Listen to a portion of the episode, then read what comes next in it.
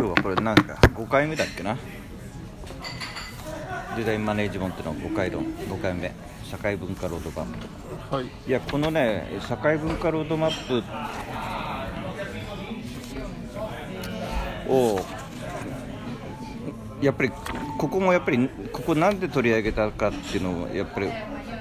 えてくれます？この社会文化ロードマップっていうのを3か国の一つに挙げた、まだそのうまくつながってないところはありつつも、うん、デザインドリブンイノベーションや意味のイノベーションを取り上げて、その中で特にその社会文化モデルをリサーチするんだっていうような言い方が出てくるんですよね。でそうしたときにこの特にマネジメント研究の文脈で社会文化モデルや社会文化を扱うっていうところの接点を探ったときに、でさらに MOT の分野、テクノロジーマネジメントの分野で言われてるっていうところの代表的なところが一つこういう社会文化ロードマップっていうのがあって、これは一つのその MOT の中の、理論ではあるんですけども、そことそのデザインドリブンイノベーションで技術とテクノロジーエピファニーの関係や、その中で社会文化的な、リサーチが必要だっていうところを、つなげて論じたいのがそもそもの意図です。これそのデザインドリブンリサーチと称される社会文化モデルのリサーチが重要な役割って書いてあるじゃないですか、はい、これイコールなんですか？これデザインドリブンリサーチと社会文化モデルっていうのは、モデルリサーチっていうのはそのデザインドリブンリサーチ、そうですね、社会文化モデルをリサーチするっていうところが最も特徴的なところで、そこが含まれないと、またそこがメインにならないとデザインドリブンリサーチではないので、イコールと捉えて、社会文化モデルってこのソシオカルチュラルモデルっていうのは、これ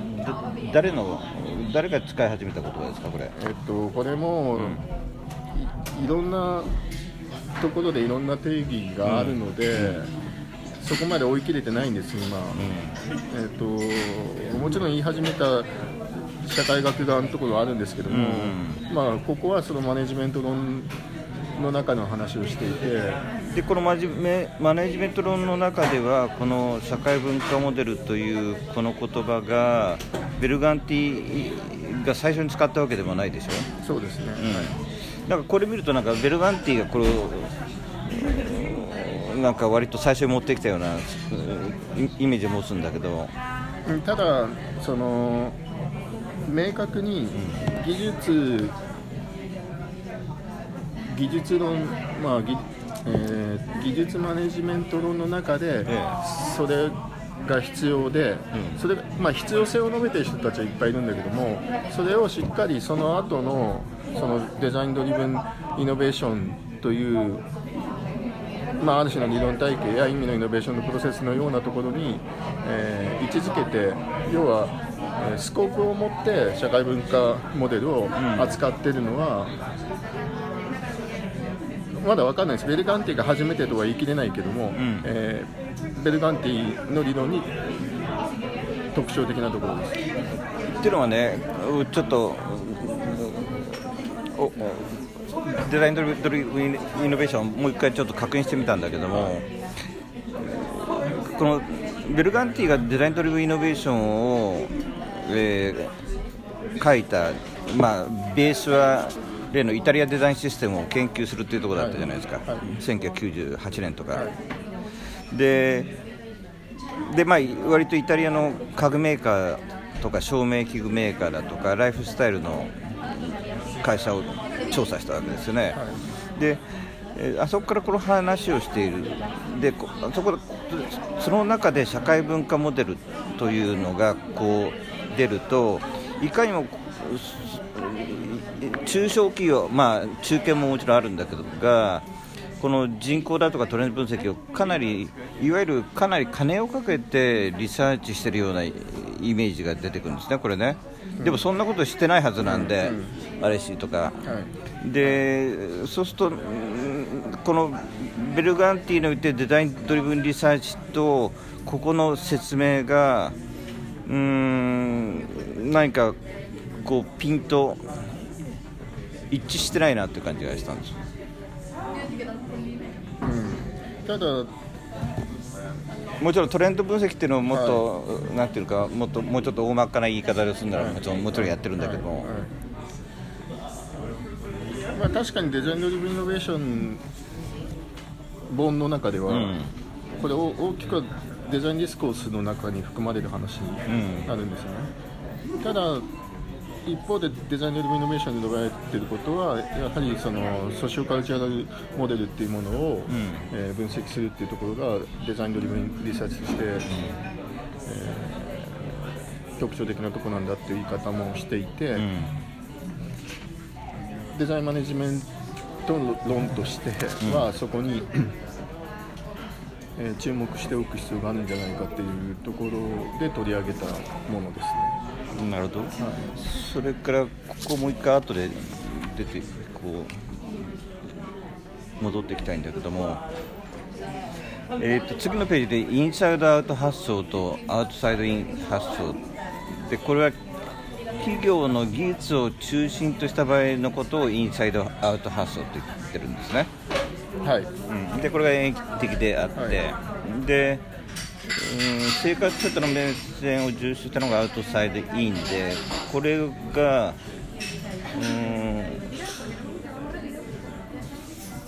この辺とその未来予測ではなくて未来洞察とか、この辺がなんかいろんな言葉が出てくるんだけども、ちょっとよく自分自身としてどれがどれなのかよく分かりにくいなと思ったのは、例えばこれ機能的に推論してるっていうのは例のアブダクションの話、例えばこういうのは機能的に推論になるんですか、社会文化的にリサーチで得たさまざまな情報を持って機能的に推論で、これはその観察があるないっていうこの間のところに、よってこれは機能的という言葉を使ってるんですけど、で例えばよく最近言って未来思考だとかいう言葉がありますよね、で未来洞察と未来思考は、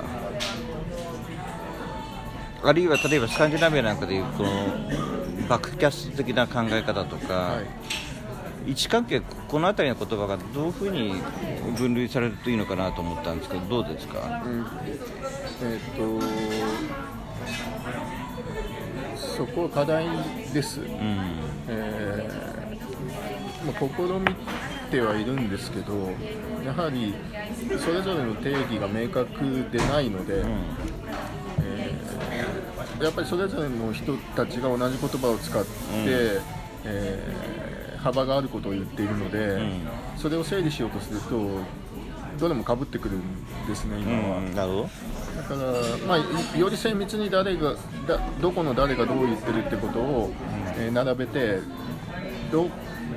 どこの誰とこっちの誰が どの部分で被ってるのかっていう丹念なことは、可能かもしれないんですけども、まだそこまでやりきれてないのと、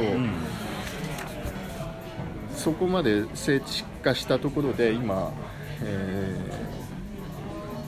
全体のデザインマネジメント論としては そこまで精緻化したところであまりアウトプットや成果は得られづらいなっていうところは正直、例えばこの社会文化的リ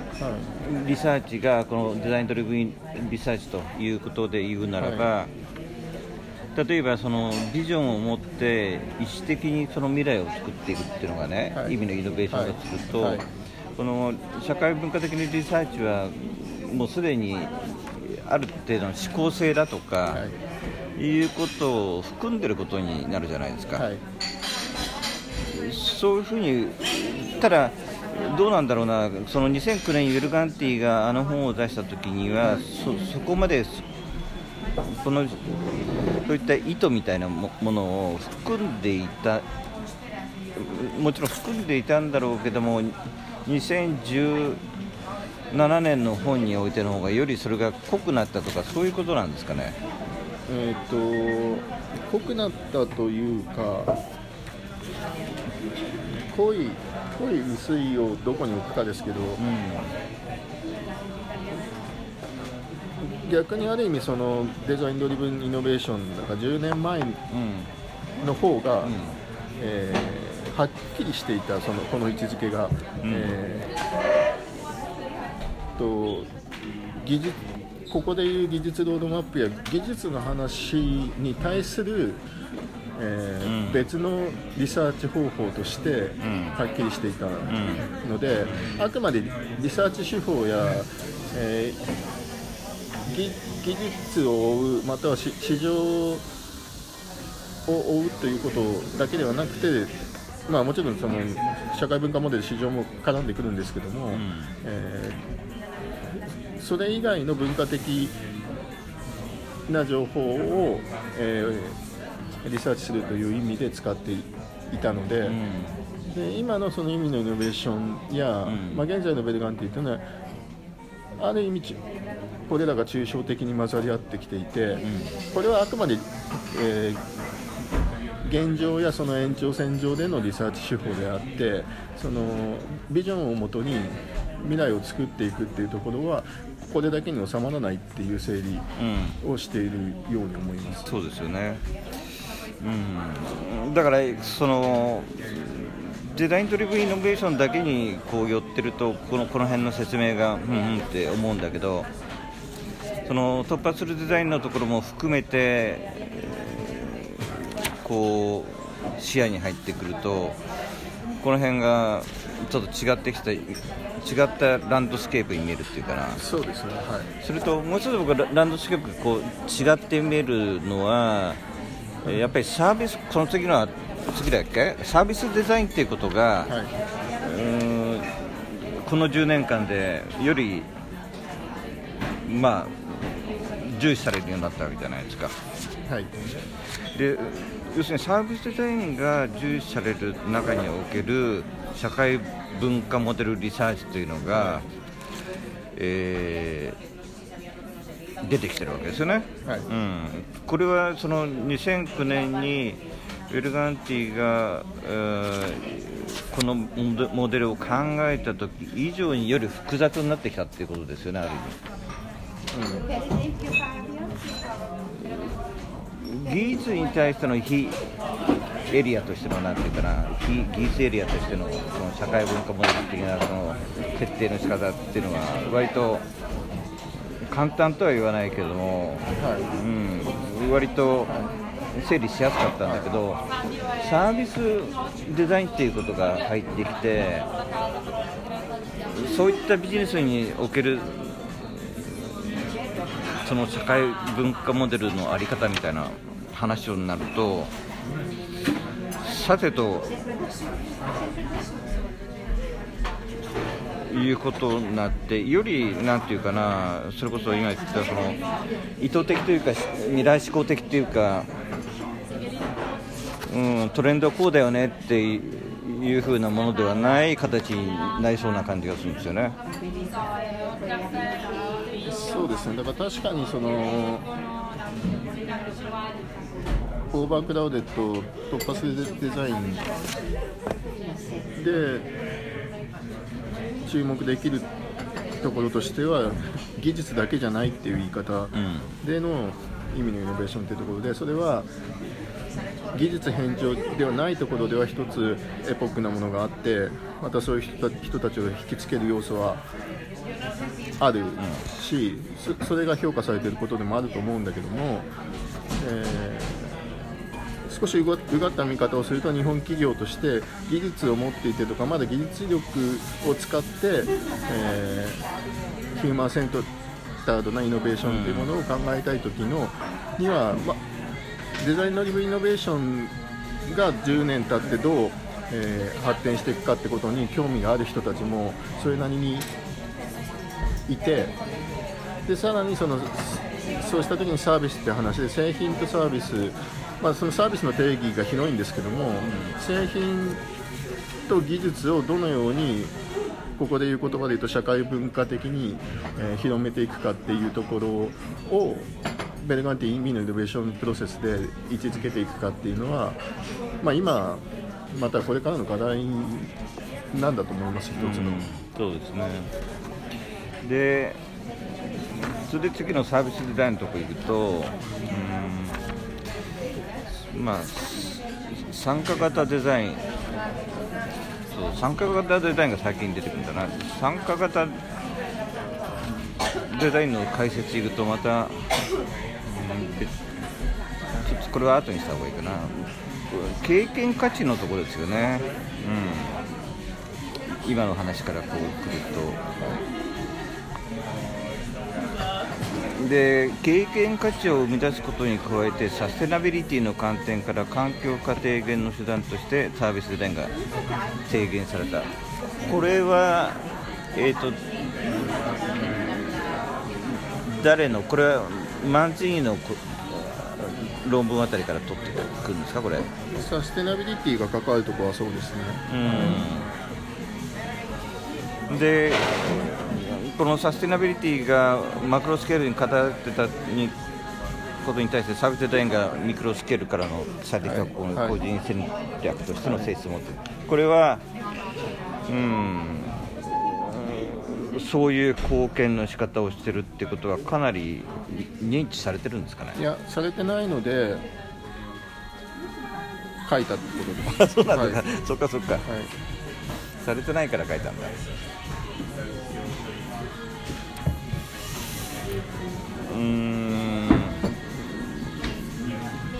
それはどうしてされてないんだろうな。そういうふうなことを努めて言ってこなかった、サービスデザインに関わる人たちが言ってこなかったんですか。これは本当に研究分野や学問領域の問題で、でこの短い3ページ4ページ、まあ3ページか、3ページで、かなりまとめてしまってるんですけども、やっぱり前半1ページ目はこれ、経営学、特にテクノロジーマネジメント領域のサービスの捉え方の話なんです。サービタイゼーションっていうとか、その逆にプロダクタイゼーションっていうものですね、そのこれまでプロダクトだけだったものをサービス化するっていう話と、無形のものをプロダクトに置き換えていくって話がテクノロジーマネジメントの中にはあって、その行き来やそのインタラクションをサービスデザインと命名してるのが一つサービスデザインとしてあって、でその次に、ここでデザイン領域、さらにサステナビリティを含むマンツーリーの領域で、このサービスデザインがあまりその経営学領域では流通してない話なんですね。ああ、なるほど、はいはい。でその後に、いわゆる一番メジャーかもしれないサービスデザインっていうもので、サービスブループリントとかカスタマージャーニーマップのような手法が入ってくるサービスデザインの話があって、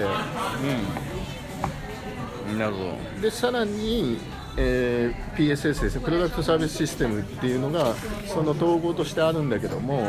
PSS の解釈もその最初にあるプロダクタイゼーション、サービタイゼーションのインタラクションとしての PSS って話と、そのこのマンチーニに始まるサステナビリティを実現するためのこのサービスデザインの手法を取り入れたプロダクトサービスシステムデザインという話が今2つあるんですね。でそれがそうかなるほど、やっぱり関わってる人たちによって違う解釈で違う実践としてあるのが現状になっています。そうか PS プロダクトサービスシステム2つあるか。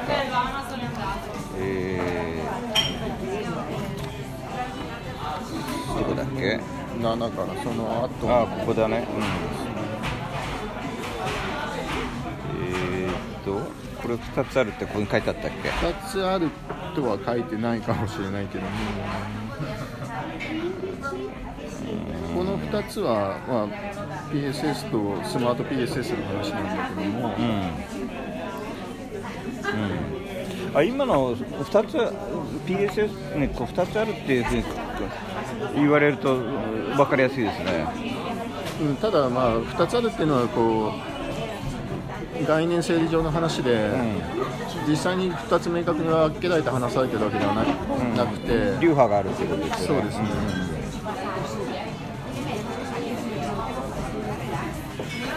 うん、それでここにおいて経験価値という言葉がキーになってるんで、経験価値についてちょっと聞くと、この経験価値、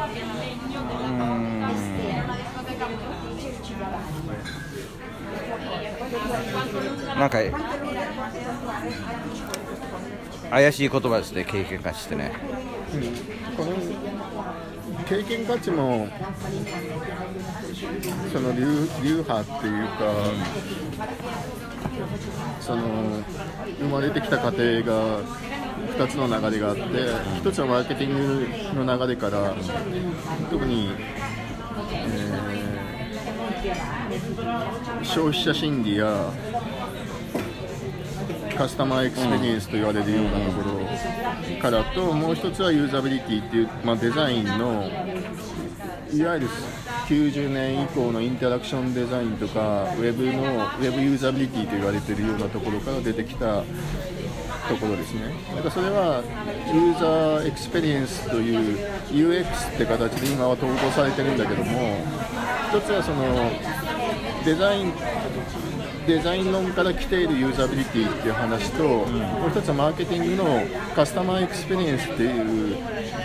CX と言われてたところから来ているものが、今2つ UX って形で、同じように語られてしまっているので、少しこう出自や派生が違う概念が今混ざってるところですね。なるほど。ここで書いてある快楽的消費っていうのは、はい、ラグジュアリーの研究とはまた違うんですよね、これね。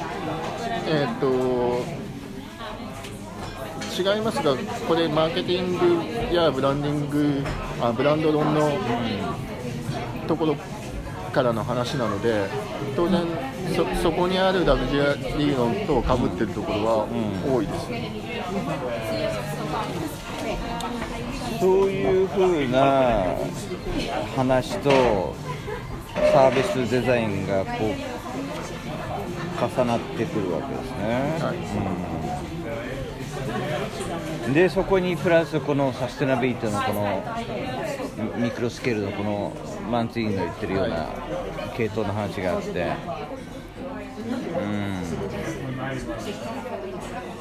これは一見したところでこうすっと分かる話じゃないですよねいろんな角度によって。そうなんです、マーケティング派生の人たちはそういう見方をするし、今一つ経験経済っていう言い方もあるので、経済系の人たちもこういう言葉を使う方たちもいますし、ユーザーエクスペリエンスやインタラクションデザインの方たちも経験って言葉を使って話すので、でもこういうふうに言葉が今いろいろ集まってきてるというところにおいて、まあ、デザインが、まあ、抱える問題が多くなってるってことですよね。そうですね、はい、それがデザインって言葉に修練されてることは確かなんだけども、それが積極的ポジティブにデザインに修練してるように解釈したいんですが、逆にデザインっていう言葉が多様性を持って多様な解釈が可能だから使いやすいので、そこに修練してる面も強くて、そこはやはりそれぞれの背景や言葉の整理や定義をしっかり持っておかないと、同じ言葉で話しているのにもともと違う概念を持っているってことで混乱している問題は回避できないところがあると思いますね。え、いや、例えばさ、その久しぶりにそのデザインドリブンイノベーションの、冒頭を読み返して、ベルガンティがその1998年アメリカから帰ってきて、デザインを勉強し始めて、でマンチーニにそのデザインヒストリーを勉強すると、定義が分かってくるみたいな話で、要するに必要な定義を引っ張ってくることを、彼は優先して、それで、例の意味のね、クリペンドロフの意味のあたりをこう引っ張ってくるわけじゃないですか。そういうことを、およそ20年前にやって、でやっぱり僕はあのデザインドリブンイノベーションの冒頭のところもう一度そうだったよなと思ったのは、あの時までに、イタリアのデザインプロセスっていうのは誰も研究してなかったで、それは経営者の暗黙視だとか、見えないところにあってで、初めて手を入れたみたいなことは書いてますで、要するにその、この間の2回前の話と同じなんだけども、デザインの当事者ではない人がデザインを整理するというで、アングロサクソンが整理をしてで、すごくイタリアデザインが成功したにもかかわらず誰も整理をしてなかったのを、経済的な面であるとか組織面からデザインを整理したっていうことが、ベルガンティのやった研究の大きな成果だったわけですよね。でもそれも20年前の話だったわけであって、で今その時がやっぱりサービスだとかこういうことが経験価値だとかこういうことも、そこまで注目されてなかったかもしれないしで、僕は最近こういろいろ調べてるラグジュアリー研究っていうのも1997、8年かな、あそこからアカデミックの世界がこう研究し始めててで、20年経ってまだまだ足りないところがたくさんあるんだけど、それなりの蓄積が出てきてっていうところを見ると、この20年のやっぱり中でそのさっきおっしゃったそのデザインが、割と扱いやすいからデザインを押し付けとこうみたいなところで迷惑を被ってる人たちがいそうでいないっていうそれはなんでかっていうと、デザイナー本人がやってる話でもないしデザイン研究者がやってる話でもなくて、そうですね、デザインの他の経営学のとか人がやってるわけですよ、だからこうやって整理していくと、特にこの経験とサービスの分野は、非常に混乱してるんです、まとめづらいんですけど、ただ、定義も違ってまとめづらいのに、それほどどこかで混乱してることで迷惑してる人がいない不思議な状態ではあるんですね。それがそのデザインのキャラクターの寛容さだというふうには説明がつかないはずなんですよね。いや、だからこの辺困ってるのは、こういう経験とサービスの研究をしたいんですとか、それで論文書きたいんですっていう院生がいつも困るんだけども、それって一体あなたの言ってる経験はどの分野のどこの話をしてるんだっていう議論にいつもなるんですけど、その辺が困ってるんですが、あまり社会的なまたは企業の中での現場でその定義で困ってるっていうことはそれほど聞かないんです。だから少なくとも企業の中では困らないといけないはずだよね、そろそろ、これだけ言ってるんだから、いや、困ってるのかもしれないですよ、実際の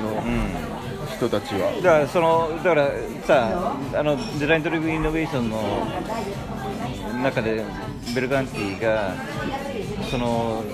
ところでデザインってどういう意味で言ってるんだみたいなことをみんなが必ず言ってるフレーズがあって、まあだからその状態は20年前からあるってことはそういうことなんですよね。でなおこの20年でよりそれがなんていうかより混乱を極める方向に進んできたということなんですよね。まあ、経験とサービスに関してはそうだと思いますし、まあ、サービスの定義っていうのは確かにそうだと思います。で経験の定義がやっぱりこの20年で大きく変わったのは、やっぱり90年代、まあ、私デザインのドメインですけども、で言ってたユーザビリティや人の行動やユーザー行動っていう言葉は当然出てきてたわけですけども、経験って言葉はまだ馴染みがなかったんですよね。馴染みがなかったし、経験やエクスペリエンスっていうものはそのユーザーが動いた後に生まれる話で、ユーザーが認知した後に生まれることをデザインするっていうこと自体がナンセンスだろうっていう言い方がされてた時期があって、それが2000年に入っていつの間にかエクスペリエンスデザインっていうのが誰も疑問を持たずに使われるように一般化していった過程があるんですよね。だから経験っていうものはそもそもデザインできないもんだっていう認識が、経験をデザインするってことが一般化したっていうプロセスがこの根底にあるので、そこに注目して何か解釈できないのかなとは今漠然とは思ってます。経験は本当にデザインできるんですかね。てか、まあ、僕前インタビューした人はデザインされた経験は意味がないというふうなことを言ってたけども、経験もデザインするっていうふうなところがかなり思い上がりなのかな。そこがその競争とかコークリエーションの定義の話に移ってきて、その経験っていうものを何か固定化した、みんなが同じ成果を同様に得るっていうことではなくて、そのいろんな要は経験プロセスとして捉えて、その何か設定されたゴールや設定されたアウトカムに向かう過程をどのように経ていくのかっていうプロセスをデザインするっていう意味に解釈したんですよね。だから当然同じ経験を持つ、いやその同じアウトプットを持つことを経験と呼ぶんであれば、経験はデザインできないっていうことになるんだけども、そこでそのマーケティングの研究や特に観光分野で出てきたところなんだけども、人がその何かどこかに行って何かを楽しもうとしたときに、そこにどういう経験を、オーガナイズするかアレンジするかっていうところでのサービスを考えるっていうところが経験をデザインするっていう解釈なんだっていうようなところから、経験をデザインできるものとして、認知されてきた過程があるんじゃないかなと思います。それで今そうするとそのコークリエーションとか、で参加型デザインとかのコークリエーションのこの辺の、関係ですね。この辺が今かかってくるわけですよね、そうすると。で参加型デザインの研究のルーツは1960年から70年代の北米とスカンジナビアの労働環境の問題にある、これ全く並行してなんですか、あるいはどちらかが先行して、それがいえば移転したというか、どちらかに影響を与えたんですか、これ。並行してですよね。なんでこれ北米とスカンジナビアが学校を。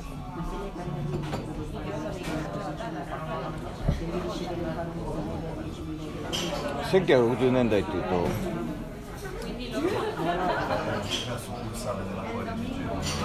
そうですね、アメリカだと共産党とかあれだよね、社会制度とか社会保障制度のところも関わってきていて、この60年代や初期のこの参加型デザインって今でいう参加型デザインではなくて、いわゆるこうデザインプロセスにノンデザイナーが参加するっていうことではなくて、この初期の参加型デザインっていうのはその何かこうコミュニティを作るとかコミュニティの意思決定に対して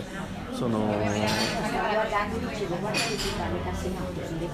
国やそのこれまで意思決定者と言われているような人たちではなだけではなく、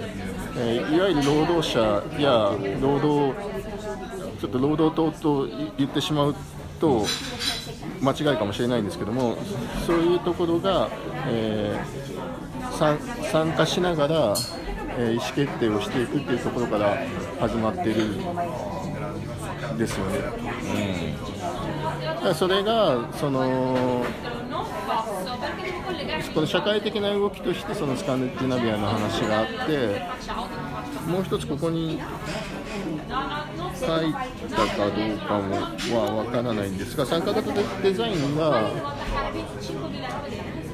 主流だったのはその建築とか街づくりとか、都市環境デザインのところでもあって、それを実際に本当に住む人とかその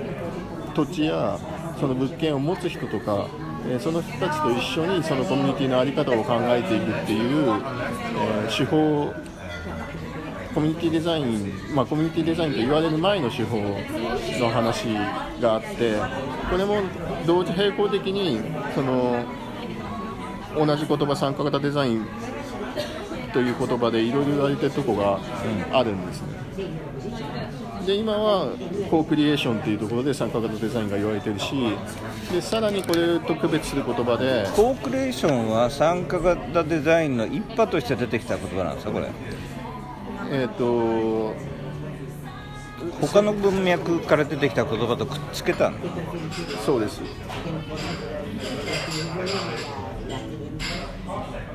また以上の質問だけど、コークリエーションっていつから使われてますかね。競争がこれもそれこそ、マーケティング分野から出てきているサービスの文脈でのコークリエーションっていうのは、いつからっていうのはこのプラハラードのとこだと思うんですけども、2004年そうですね、この辺りになるとで定義されてるんですが、でその後にSDL っていうサービスドミナントロジックっていうのが出てきていて、これも北欧北ヨーロッパ系の概念なんですよね。だからグッズドミナントの話ではなくてサービスドミナントに、シフトして社会事象を捉えるっていう考え方で、これがコークリエーションと合わさって今マーケティングの新しいと言ってももうしばらく経ってますけども主流として捉えられているところで、ただ一方でUX やデザイン手法としてのコークリエーションというのはまたこれとは違う文脈の話になってきている。この製品やサービスの開発にエンドユーザーを関与させるところの、コークリエーションというところを書いたんだけど、それ B2B におけるやつもそうですよね。そうです、だからマーケティングの話やサービスドミナントロジックはそちらに近いです。 B2B の話に近いです、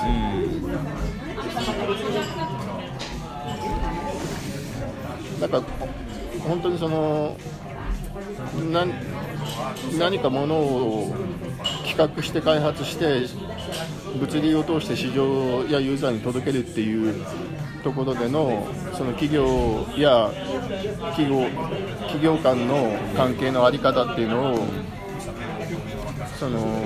物のやり取りやだけではなくてそのサービスのやり取りとして捉え直すっていうのがサービスドミナントロジックで、そういうところでこれまではその単に企画されたものが発注されてそれぞれの部品をそれぞれの工場や中小企業が作っていて、それを合わせてロジスティックスに乗せていくっていうような考え方だったんだけど、そこに競争関係、コークリエーション関係はなかったっていう捉え方で、それをそれぞれが、サービスを主体に考えたときに自分たちはそのサービス全体の中でどのような位置づけでどういう貢献がそのどこにできるのかっていう捉え方をしていく必要がある。その物のやり取りではなくてサービスのやり取りを主体に、関係性や社会の在り方を捉え直していこうっていうところがサービスドミナントロジックとコークリエーションですね。だからそれは UX やデザインの中でエンドユーザーやいわゆるユーザーと一緒に作っていくっていうところとは少し距離がある話なのかなと思っています。いや例えばさ、特に日本の自動車産業で、トヨタを筆頭に完成車メーカーが部品メーカーと共同で物を開発するってかなり、僕知ってるから80年代はあったし70年代も多分あったんだと思うんですけど、あれは言ってみればコークレーションなわけですよね、でもそのコークレーションがその時にはこういう文脈の新しい時代のなんかあり方みたいにしてこう語られてなかったような感じはしますよね、それからおよそ、何十年か経ってこうやってコークレーションってこう言われる、不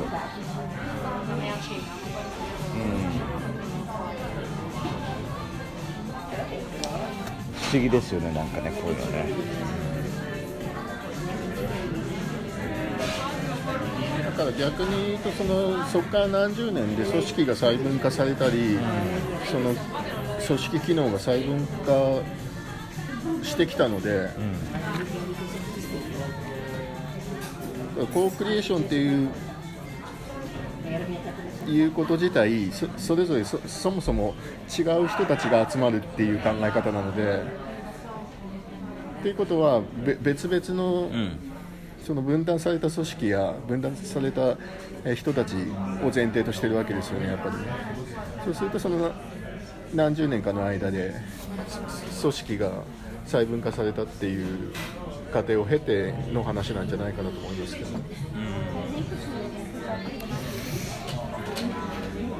なるほど。そうすると日本の自動車メーカーにあったようなその系列を主体とした共同で物を開発するっていうのは今おっしゃった分断されたところとは、文化とかいわばエコシステムが違うわけで、コークリエーションのベースとして要するにあるいは先祖として語るには違った話だっていうことになるのかな、ただとはいえ一方でリーンとかアジャイルっていう話が出てきているところで注目されているのはそれこそ今おっしゃってるような日本の話なんですよね。だからこれは冷静にどう見るかなんですけども、その30年40年前の日本で起こっていた、親会社子会社と言われるようなところの関係での、それぞれのものづくりの仕方が実は今言われているコークリエーションだったでこう世界が注目しているっていうことも言えなくはないし、実際そう言えるっていう研究もなくはないので。なるほど。じゃあ今日の最後はこの人間中心設計でいきましょうか。はい、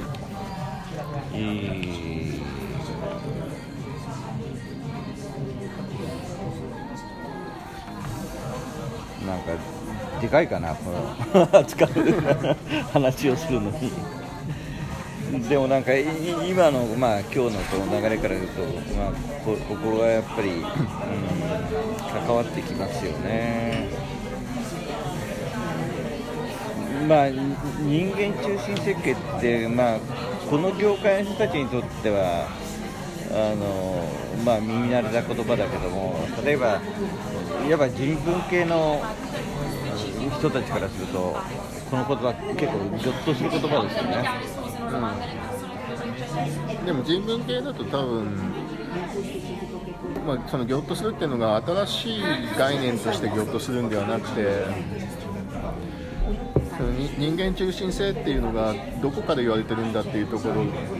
のびっくりさなんじゃないかなと思いますけど、宗教的に言った時の人間中心性っていうのは当然その人文系では古くからの共通テーマであって、あれ人間中心設計って、まあ、欧州で言われて、でこの時は人間中心設計で、アメリカではユーザー中心設計って言われたんだっけ、初めから人間中心、アメリカも人間中心設計、ヒューマンセンタードデザインです。ISO、はい、最初はヒューマンセンタードデザインです。はい、いつからユーザーセンターとか言い出した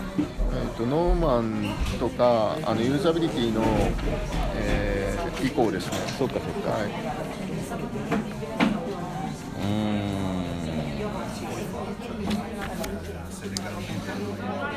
そうね、インタラクションデザインとか、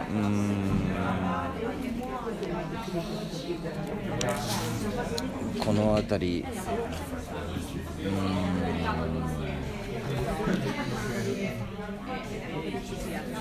どうなんだろう。今こうやってあえて何をここで話せばいいんでしょうね、これね。まあ、この章に関しては、説に関しては人間中心デザインという、まあ、今言われているヒューマンセンタードデザインっていうことをある意味理性的に現実をまとめたものなんですけども、少しそのベルガンティ的に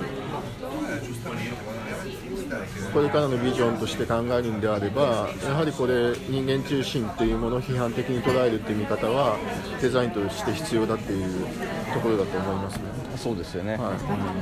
い。で、まあ、ビジネスのための人間中心は人間中心ではないという、はい。そう、この辺はやっぱり、そうだな、そのあたりだよね。なんかそういう意味でさっきの社会文化も含むですね、人文系、特に哲学社会学の話で、やっぱりこの人間中心、脱人間中心性っていうところが今哲学の大きなテーマになってきてるところもありますし、まあ、それは AIの流れっていうことが一つ大きなテーマになってきてますけども、その AI、まあ、コンピューターがものを考える時代になった時に人とどう違うんだっていうところよりは、その今までは人間中心、あまり人間中心な哲学も人間中心であって、要は人が認識できないものはあり得るかとか、人が認識できるかできないかで世界の在り方が変わってくるっていうようなテーマだったところを、その人じゃない、まあ、AI なんですけども、今はコンピューターがものを考えられるようになってきたときに、その世界の在り方自体がの認識が変わる可能性があるっていうところで、人間中心性また脱人間中心性っていうことを問わないと、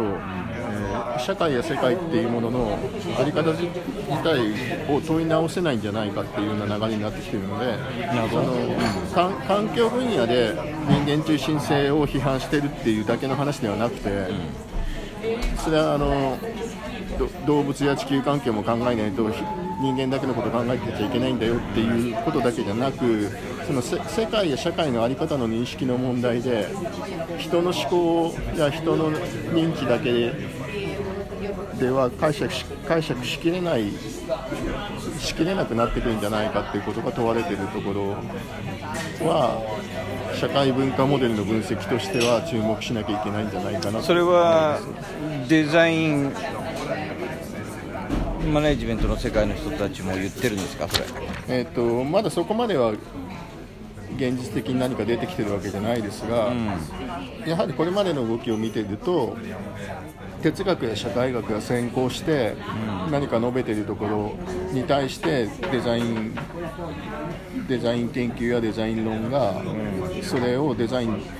に当てはめたときにどうかっていう解釈が出てくる流れなので、今やはり哲学社会学がそっちに向いている、そういう論考が多く出ているというところでは、次にデザインが来る可能性があると思います。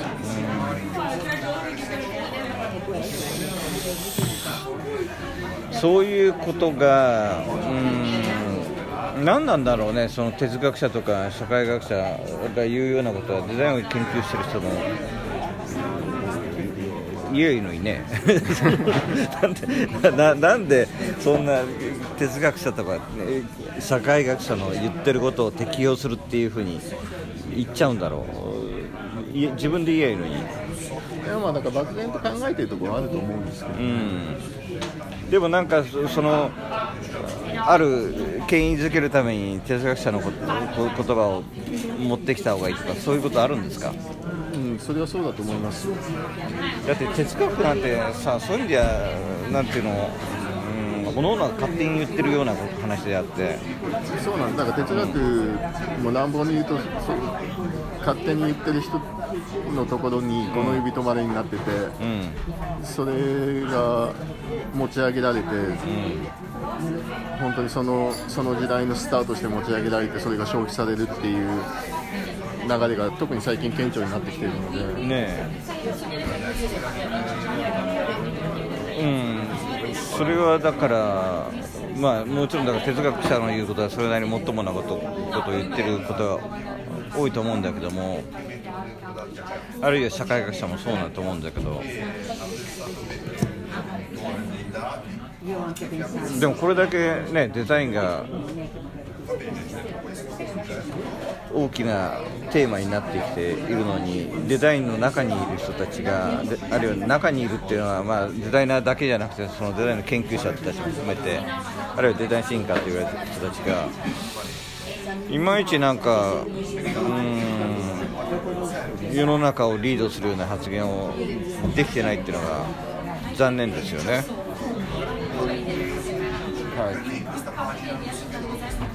だから例えばジョン・マイダみたいな人が言った言葉がそれなりにこう引用されたりすることはあるけども、でも哲学者のようには引用されないよね。やっぱりエンジニア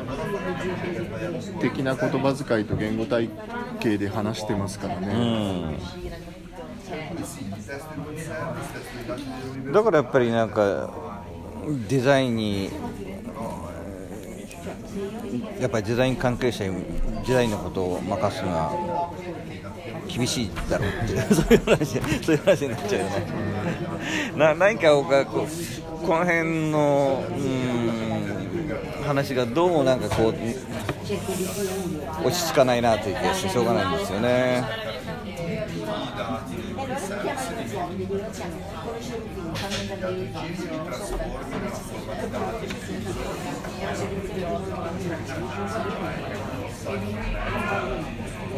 ということで何分経ったら、じゃあ今日はこれでいいで、もう一回やるか、例のなんだっけ、デザインマネジメントの研究のあっちの方に移るか、考えてるんですけど、ね、アフォーダンスとかこの辺はやめなくてもいいかなという気がしないでもないので、うん、まあ大体あるいはこの全体を含めてもう一回やるから、うん、これを題材にもう一回総論としてやって、次のデザイン研究の潮流のあれのまあイントロダクションをするっていうそんな感じですかね。はい、うん、ということで、はい、はい、どうぞ。